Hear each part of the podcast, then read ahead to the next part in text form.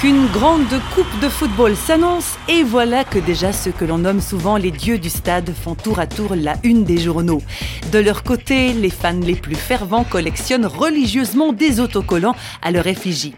Religieusement? Et oui, n'ayons pas peur des mots. D'ailleurs, réflexion faite, les références à la religion et à la foi chrétienne sont omniprésentes dans les commentaires sportifs. Le pasteur suisse Pierre-Yves Paquier le fait d'ailleurs remarquer dans une brochure intitulée But, Star et Messie une question s'y pose en filigrane, et si les enjeux spirituels de nos existences étaient comparables aux enjeux d'un grand match de football? Pierre-Yves Paquier.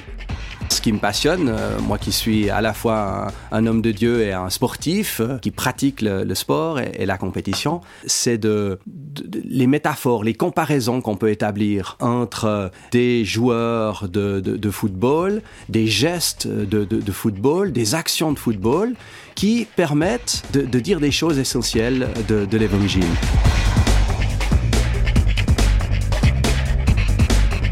Le gardien crucifié euh, par un shoot puissant à la 85e minute.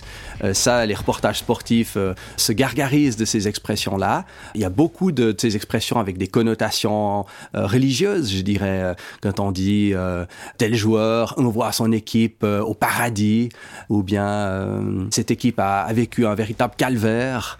Voilà, des expressions qui ont passé dans les commentaires sportifs, mais qui à la base ont des connotations et un arrière-fond biblique ou tout cas religieux.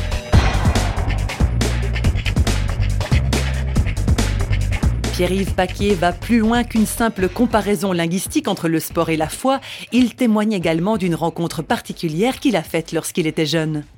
Quand j'étais adolescent, j'ai eu, comme euh, beaucoup de jeunes, euh, des, idoles, entre guillemets. J'ai trempé dans le monde du sport depuis tout jeune. Et puis, j'ai eu dans ma chambre des posters des, meilleurs athlètes du monde, des footballeurs que j'admirais, des joueurs de tennis qui étaient mes, références, mes modèles. Euh, mais un jour, ces sportifs-là, ils passent. Ils arrêtent leur carrière, ils disparaissent des classements, ou ils sont décevants. Et au fond, à la fin de mon adolescence, j'ai trouvé plutôt c'est imposé à moi, c'est révélé à moi un modèle extraordinaire qui est la personne de Jésus-Christ.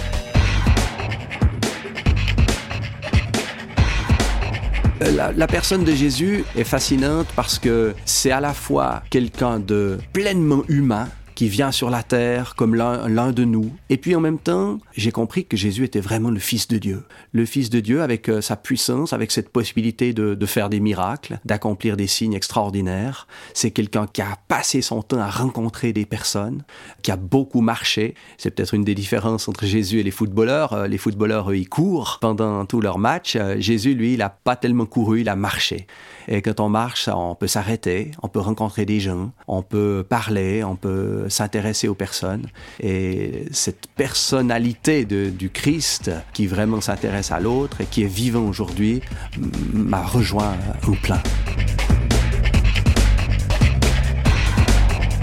Alors, Jésus-Christ superstar, comme le dit la célèbre comédie musicale pas tout à fait. Le Christ a marché parmi nous en toute simplicité, loin des projecteurs et de toute couverture médiatique. Dieu parmi les hommes, Dieu proche, Dieu qui s'intéresse à nous.